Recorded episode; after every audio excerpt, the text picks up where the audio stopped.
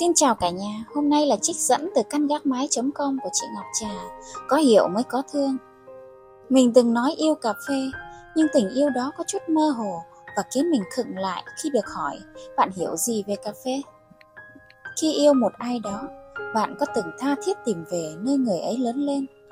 Muốn biết nơi đó ra sao, có điều gì đặc biệt để tạo thành hình hài và tâm hồn người ấy hiện tại. Cà phê với mình cũng vậy dù chỉ là chút thương, mình đã mong mỏi tìm về nơi mà cà phê bắt đầu và lớn lên. Để có ly cà phê trên tay bạn thưởng thức, mỗi hạt cà phê phải trải qua hành trình nhiều năm trời sinh trưởng, ủ mình 9 tháng 10 ngày tích lũy hương vị, từ nông trại qua nhà giang rồi người pha chế. Trong các giai đoạn chuyển mình của cà phê, mỗi vị trí đều là mắt xích quan trọng không thể tách rời, không thể bỏ qua.